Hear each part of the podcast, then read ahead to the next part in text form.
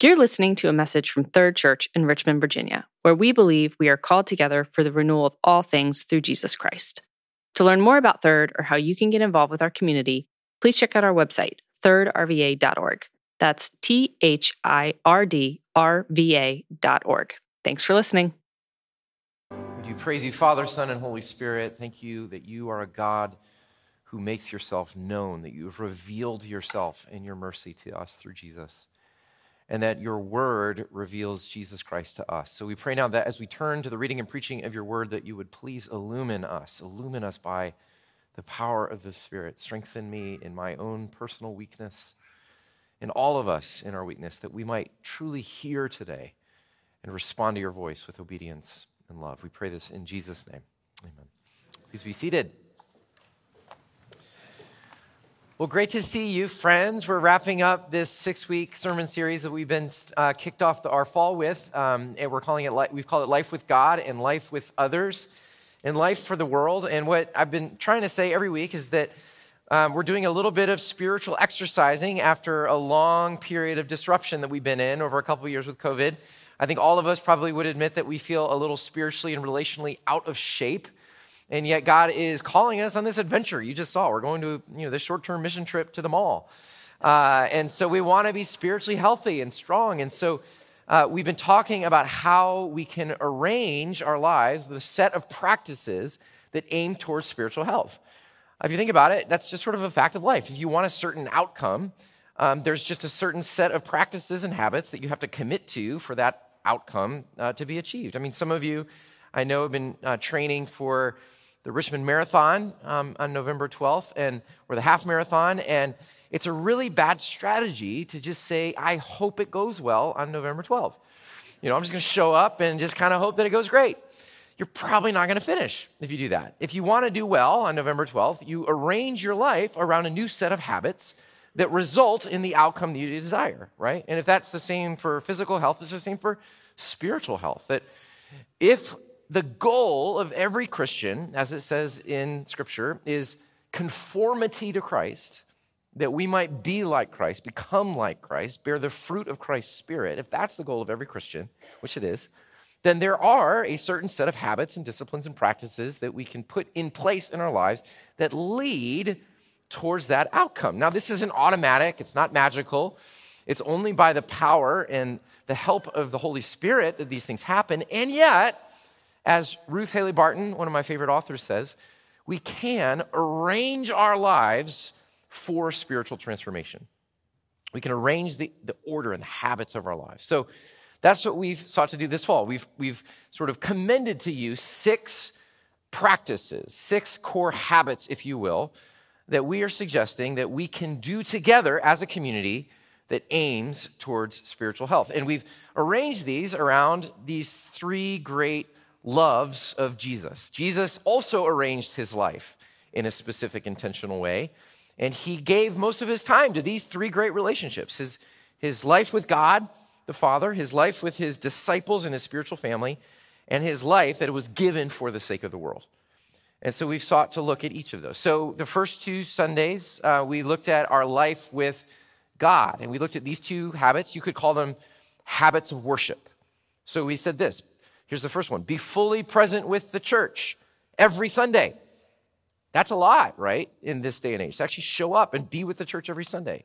But we're asking you to commit to that. Second, be fully present with God every day, that you would live your life practicing solitude, silence, prayer, meditation, and scripture. Live every day fully present with God. The second two habits were about our life with each other, our life in Christian community. You could call those habits of community. So, habits of worship, second, habits of community. And we commended these to you that you would regularly gather with your community, that every one of you would have some smaller form of Christian community that you could regularly gather with. And second, that you would regularly serve and use your gifts to give to one another in the body. That's how we grow.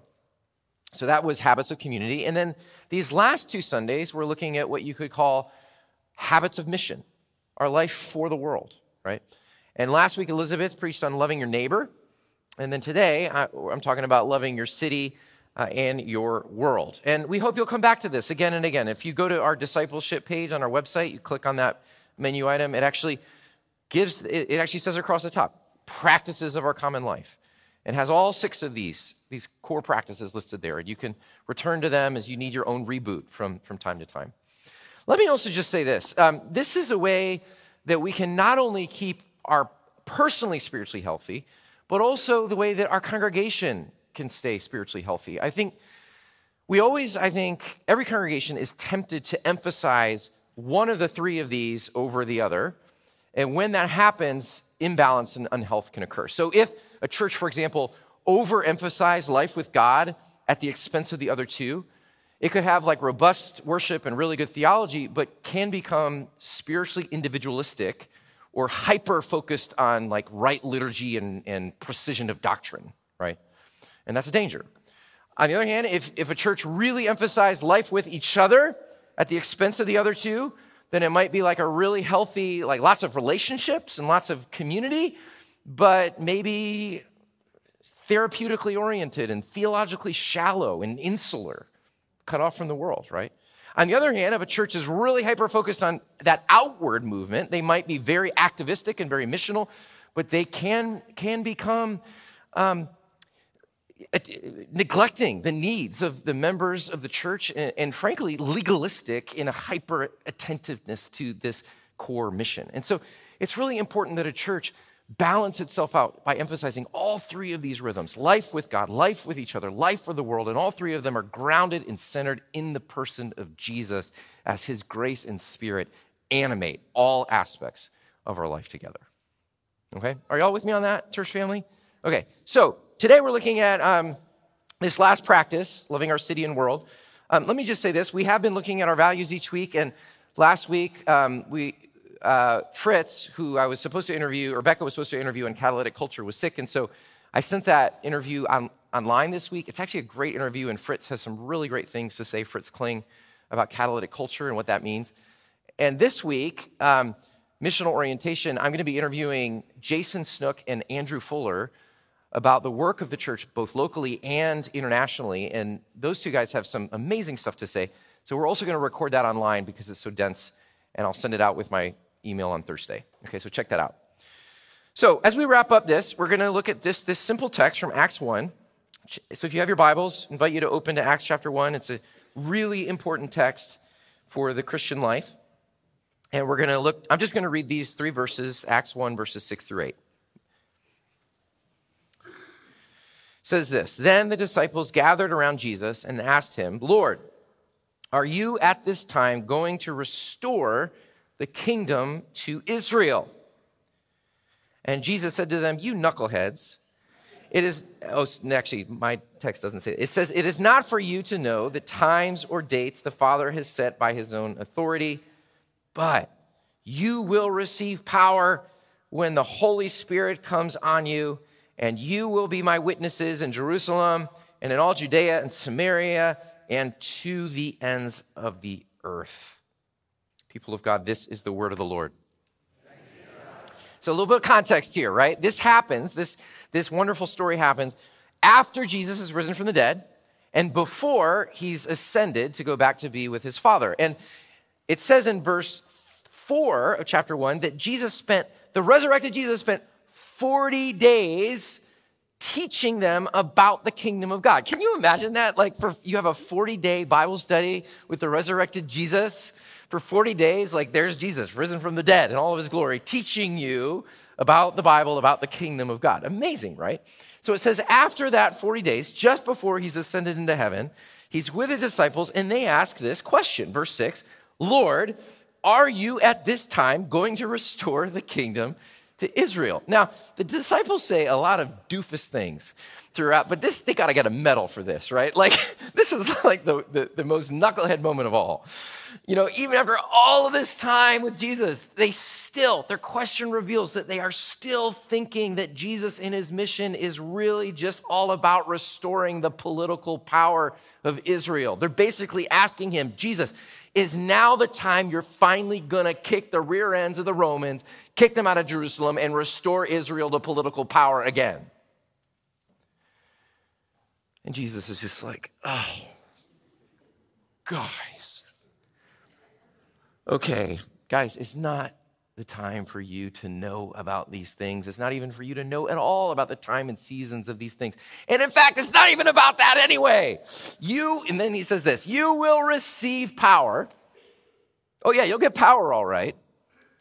But it's not power to settle down and rule and reign and have your little kingdom party in Jerusalem. You will receive power when the Holy Spirit comes upon you, and you will be my witnesses.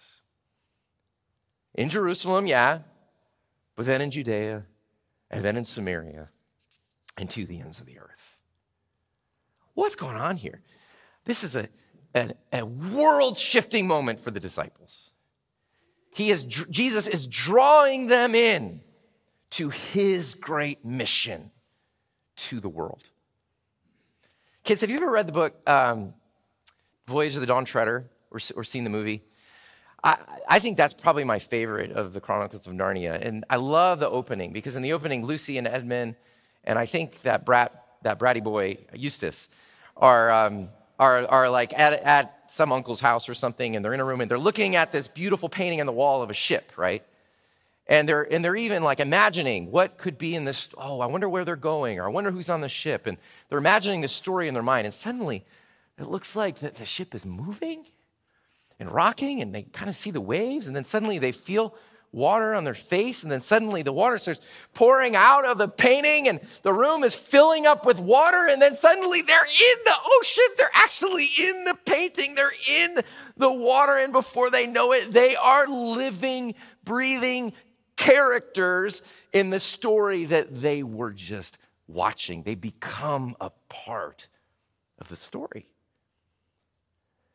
And this is kind of what's happening to the disciples at this moment because they've been, they've been watching the story that is Jesus for three years. They've been watching him, they've been seeing him heal and preach and teach and save and rescue and feed and liberate and and love and, and serve and die and rise. They've been watching this kind of as a little bit of a, of a standoff, sort of watching him do these things. And then suddenly, what they find is that Jesus, they're, they're feeling that Jesus is drawing them into the story. And the whole book of Acts is about how these people are now living characters in what has been up to this point the story of Jesus.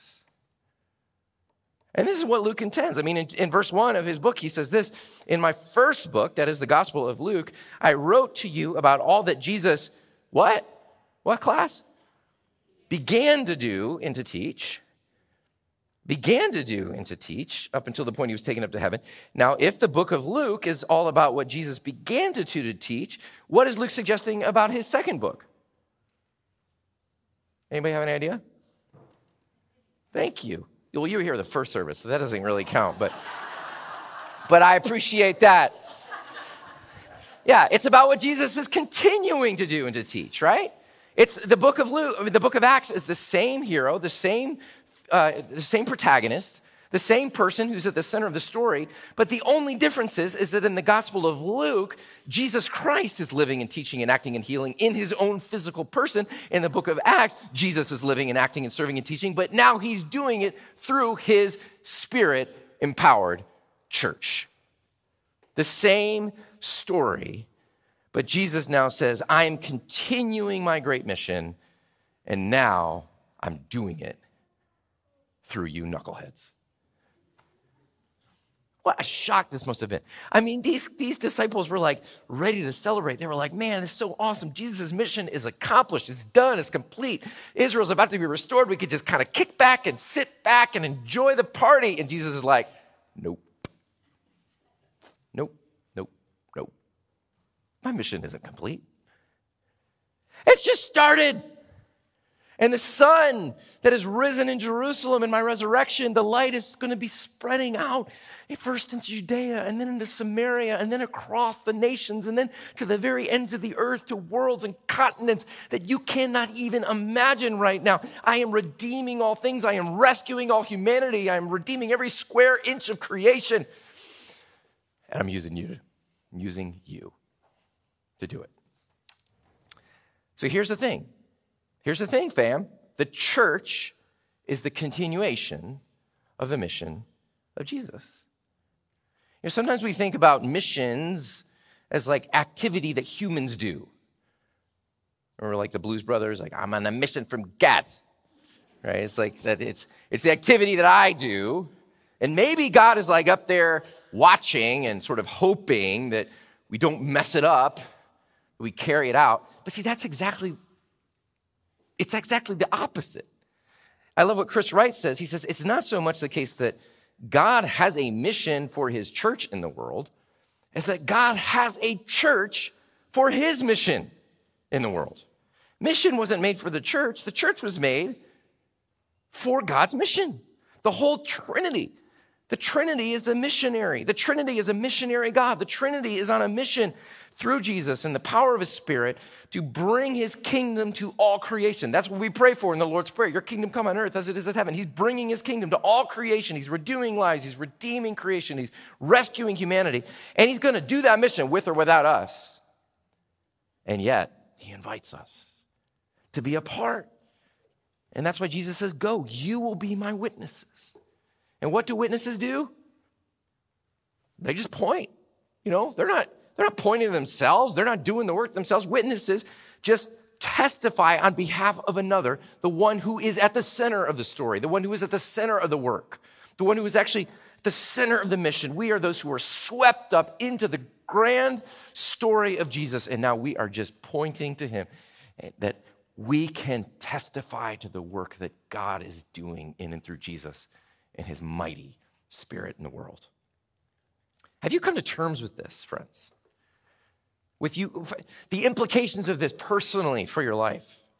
You know, I, I heard a, a pastor once say that every Christian must go through not just one conversion, but three. Three conversions. The first is the conversion to God, where you're reconciled to God through Jesus Christ. The second is the conversion to community, where you realize that your life is no longer meant to be lived on your own, but that Jesus is drawing you into his whole community, his spiritual family. And then the third conversion is the conversion to mission. It's the conversion where you suddenly realize, oh my goodness, my life is no longer about me and my agenda and the things that I want for my life and my own personal gain and my own personal wealth accumulation. Like my life is no lo- can no longer be about these things. God is now wanting to use me and all that I am and all that I have to advance his mission, his redemptive purposes in the world. And that really can mess up your life and turn your priorities upside down. The mission of Jesus is at the very core of who we are. Yes, we're called to life with God. Yes, we're called to life with each other. But did you hear the new preposition? All of it is what? For. For the sake of our neighbor, for the sake of the world. I love what Bishop William Temple says the church is the only organization that exists primarily for the benefit of those who are not members of it. This is why we exist for the neighbor, for the city, for the world. Go, Jesus says, I am sending you. What does this mean? What does this mean practically? What is it Jesus exactly calling us to do? What does it mean to be a witness to Jesus and his kingdom? Well, some of you may remember when Chris Wright was here in the spring, um, that great missiologist, he was here for our missions conference, and he spoke in one of his talks about the five marks of mission, which I think is just helpful because it can help us realize just how extensive um, the mission of God is. And Chris borrowed these from the Anglican Communion, and which takes them from Matthew 28, the Great Commission. And he says this that, that the five the five aspects of the mission that what God is up to in the world is evangelism, sharing the good news of Jesus with those who don't know him. Second, discipleship, baptizing and nurturing new believers. Third, compassion, responding mercifully to human need. Fourth, justice, transforming unjust structures of society. And five, creation care, safeguarding the integrity of the earth. I love this because when you look at scripture and you look at what God is doing on the earth, what God is doing to bring his kingdom and redeem and restore creation, this encompasses the full gamut of what God is up to. And that we can be a part of God's mission in so many different ways as we point to Jesus and his death and resurrection at the center of all of it. But that's still a lot. And so I want to just get even more practical about we talk about how we talk about the particular ways that we try here at Third to be a part of God's mission in the world. And you know, verse 8, though I don't want to be too literal about it, verse 8 in chapter 1 of Acts does give like a really nice, let's say, table of contents um, for the different spheres that God's mission is operating. And so, and actually, some people have pointed out that this serves as a table of contents for the book of Acts.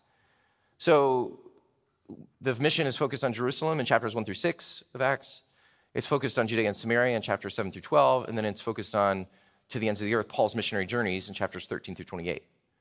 But it also can serve as sort of a framing for our own call to be a part of God's mission in our own lives here in Richmond, Virginia.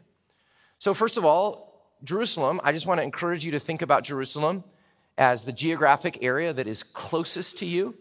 So, think about your neighbors uh, in your neighborhood. This is what Elizabeth spoke about last week. That's your Jerusalem, the, the place, the neighborhood, the parish, the particular part of the world that God has planted you.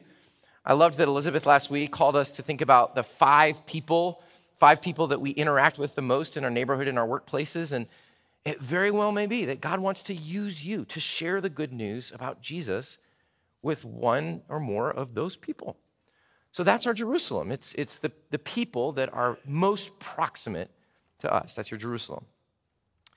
Second, and one of the big things I'm talking about today is your city, and that's really Judea and Samaria. Jesus says, you're going to be about the mission of God that's not just in your most proximate community, but is in the broader region where I have planted you. And for us here in this room, unless you're visiting from out of town, hey, welcome, glad you're here. For us here, it's, it's Metro Richmond, right? And the fact that Jesus says Judea and Samaria means that includes not just the people that are like you, but the people that are unlike you, the people that are different than you, right? Our whole region. And so, what does it mean for us to be a part of God's mission in Richmond? Well, a text that has always been very important to us at Third is Jeremiah 29 7, which says this Seek the, the what? Shalom of the city to which I've carried you into exile. Pray to the Lord for it, because if it prospers, you too will prosper. Uh, the, God's people are living in a pagan city of Babylon. They hate it. They hate these people. They just want to hunker down and be with them with each other until God brings them back to their home. And God's like, nope, I want you to settle down, get a 30 year mortgage. You're going to be here for a while, plant gardens, raise your kids, get married. And here's what I want you to do I want you to embed yourself so much in the fabric of this city that it experiences shalom, which means flourishing, welfare, prosperity, peace. I want you to work for the good of this pagan city and pray for it because if it prospers, you prosper because this is what I'm up to in the world. And so this is amazing. God is telling us that through our presence, by just being present and being rooted for a long time, I mean, Sarah and I have kind of, I moved, I, I lived in eight different places before I was 18.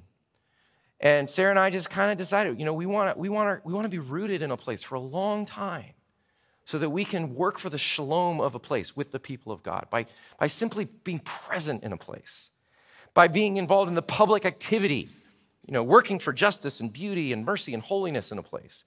And for praying for a place, we are agents and vessels of God's shalom for our city. And so here's a few ways we can do that, church. One is to to do in partner to do the work of justice and mercy and service, especially that is oriented towards the most poor, the most marginalized, and the most vulnerable uh, in our community. We have over 30 different local partners.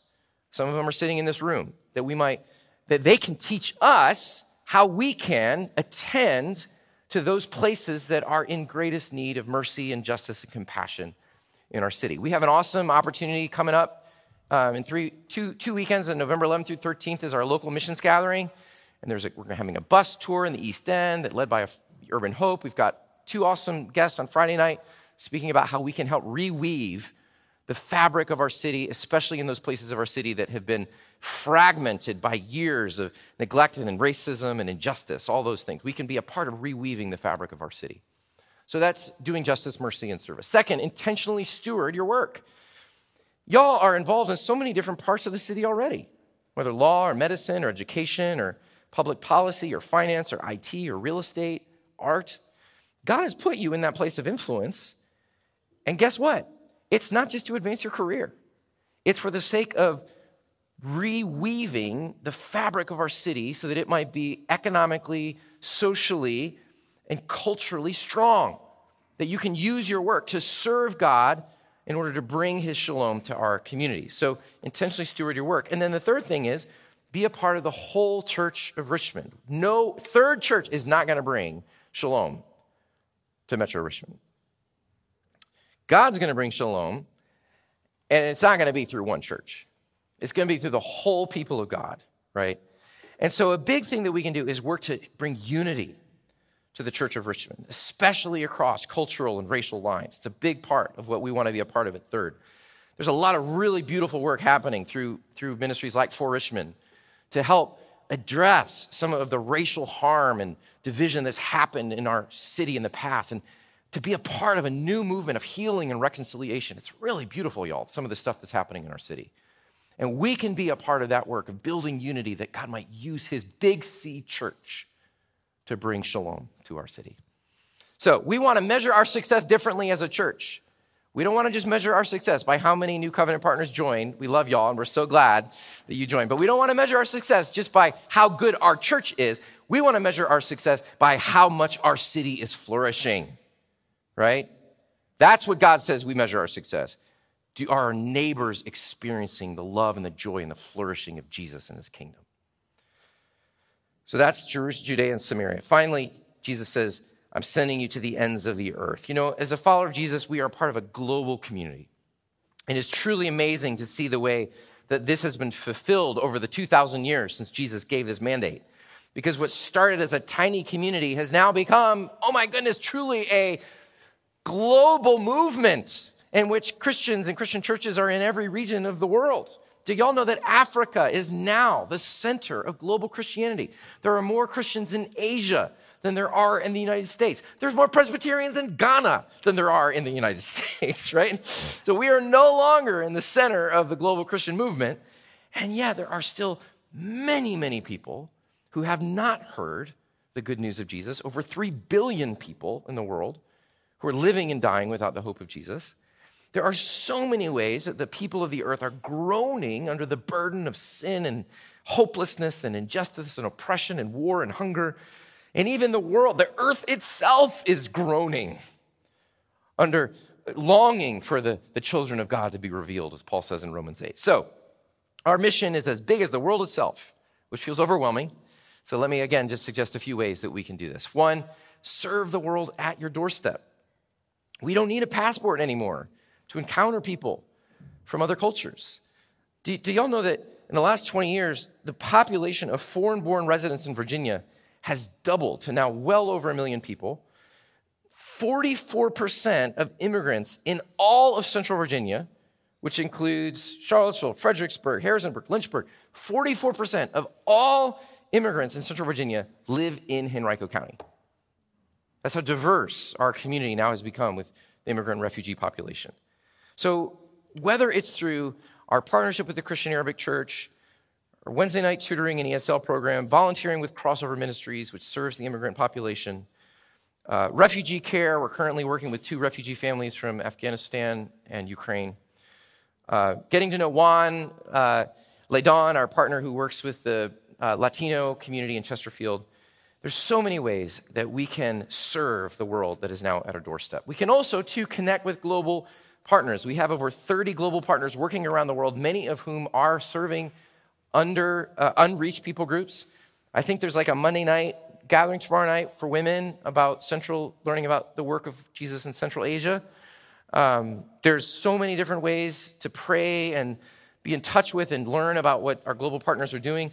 We're taking a trip this spring to Egypt to visit our partner church in Egypt that we might learn from them and what God is doing there. So connect with our global partners and then finally, care for creation. This is a way we also are a part of God's mission as He works to, with integrity, care for, preserve, and sustain this creation itself that He will one day be renewed. So I know this is overwhelming, y'all. I've just given you a whole lot of stuff. And I want you to understand this is not for you to like be a part of all of these things. You get to be a part of the mission of the Trinity and ask Lord to show you what small part you get to be a part of because of the you can now be a part of this story.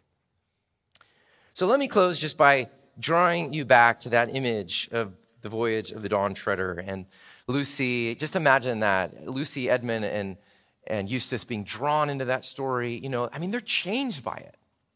They're changed. Eustace is, is converted by the experience. He never will want to go back to the way he was before because he's been drawn into a mission that is much greater than his own selfish needs. He's a part of something so big and so beautiful and so glorious. He doesn't want to go back to living the way he was before. Do you know how many people today are just longing for meaning, longing for purpose, longing to live for something that is bigger than their own tiny little story? We all want to be a part of something like that. And Jesus is saying, here it is. I'm on a mission with the Father and the Spirit, a mission of love to rescue humanity, to redeem creation, to restore every square inch of the world that my kingdom might come. You can be a part of this. What a story, what a purpose, what meaning our lives can have united to Jesus, joined to Him through His Spirit. Who would ever want to miss a story like that? So let's pray. And, and I'm going to pray, and um, I'm just going to pray as Jesus told us to pray. Pray for, pray for our city, pray for our world. And when I say, Lord, in your mercy, please respond, hear our prayer. Let's pray. Holy Trinity, Father, Son, and Spirit, we praise you and adore you that you are a missionary God and you are redeeming all things. Thank you that you are rescuing people from sin, death, and hell. Thank you that you are rescuing societies from evil and brokenness. Thank you that you're arresting creation from disillusion and death. We thank you that you are the one who is doing all of this work, and we bear witness to it. Jesus, the Lamb on the throne. We praise you. Lord, in your mercy, hear our prayer. We cry out to you for our city. Pray to the Lord for it, as the prophet Jeremiah said. We pray for our metro Richmond city of Richmond. We pray for the healing. We pray for the racial healing in our city after so many literal centuries of oppression. We pray for redemption of those parts of our city that are broken and frayed. Lord, we cry out to you, yet another teenager killed by gun violence this week in the East End. We cry out to you, oh God. We cry out to you for our police force, for our mayor, for community advocates, for parents, for schools, for principals. We cry out to you that you would bring an end to murder, violence, and injustice in our own city, oh God. We pray for the immigrant and the refugee communities that are so many of whom are around us in Henrico County. We pray that we would be a part of being the hands and feet of Christ, of being welcoming, open doors to the world that is now at our doorstep. Bring shalom in our region, we pray. Lord, in your mercy, hear our prayer. And holy God, we cry out to you for our world we cry out to you for the many people who have not yet heard the name of Jesus, and we pray for the many partners of ours and others who are working to share the good news of Jesus. Would you extend your gospel to every nation of the earth? And Lord, we pray for our world that is groaning under suffering, whether it's the specter of war and conflict or disease or hunger. We think of Ukraine, we think of the Congo and Syria and Sudan and Somalia and Yemen and Ethiopia, these countries that have just been racked by violence and war and political ineptitude and the violence and the way that so many vulnerable people are being slaughtered and harmed because of these things. God, have mercy. Have mercy on our groaning world, we pray. Would your kingdom come on earth as it is in heaven? Thank you that you are on a mission to redeem all things and that we can be a part of it. Lord, in your mercy, hear our prayer. And now, gathering our prayers into one, we pray the prayer that Jesus taught us, saying together, Our Father, who art in heaven, hallowed be thy name. Thy kingdom come, thy will be done on earth as it is in heaven. Give us this day our daily bread, and forgive us our debts as we forgive our debtors. And lead us not into temptation, but deliver us from evil. For thine is the kingdom and the power and the glory forever. Amen.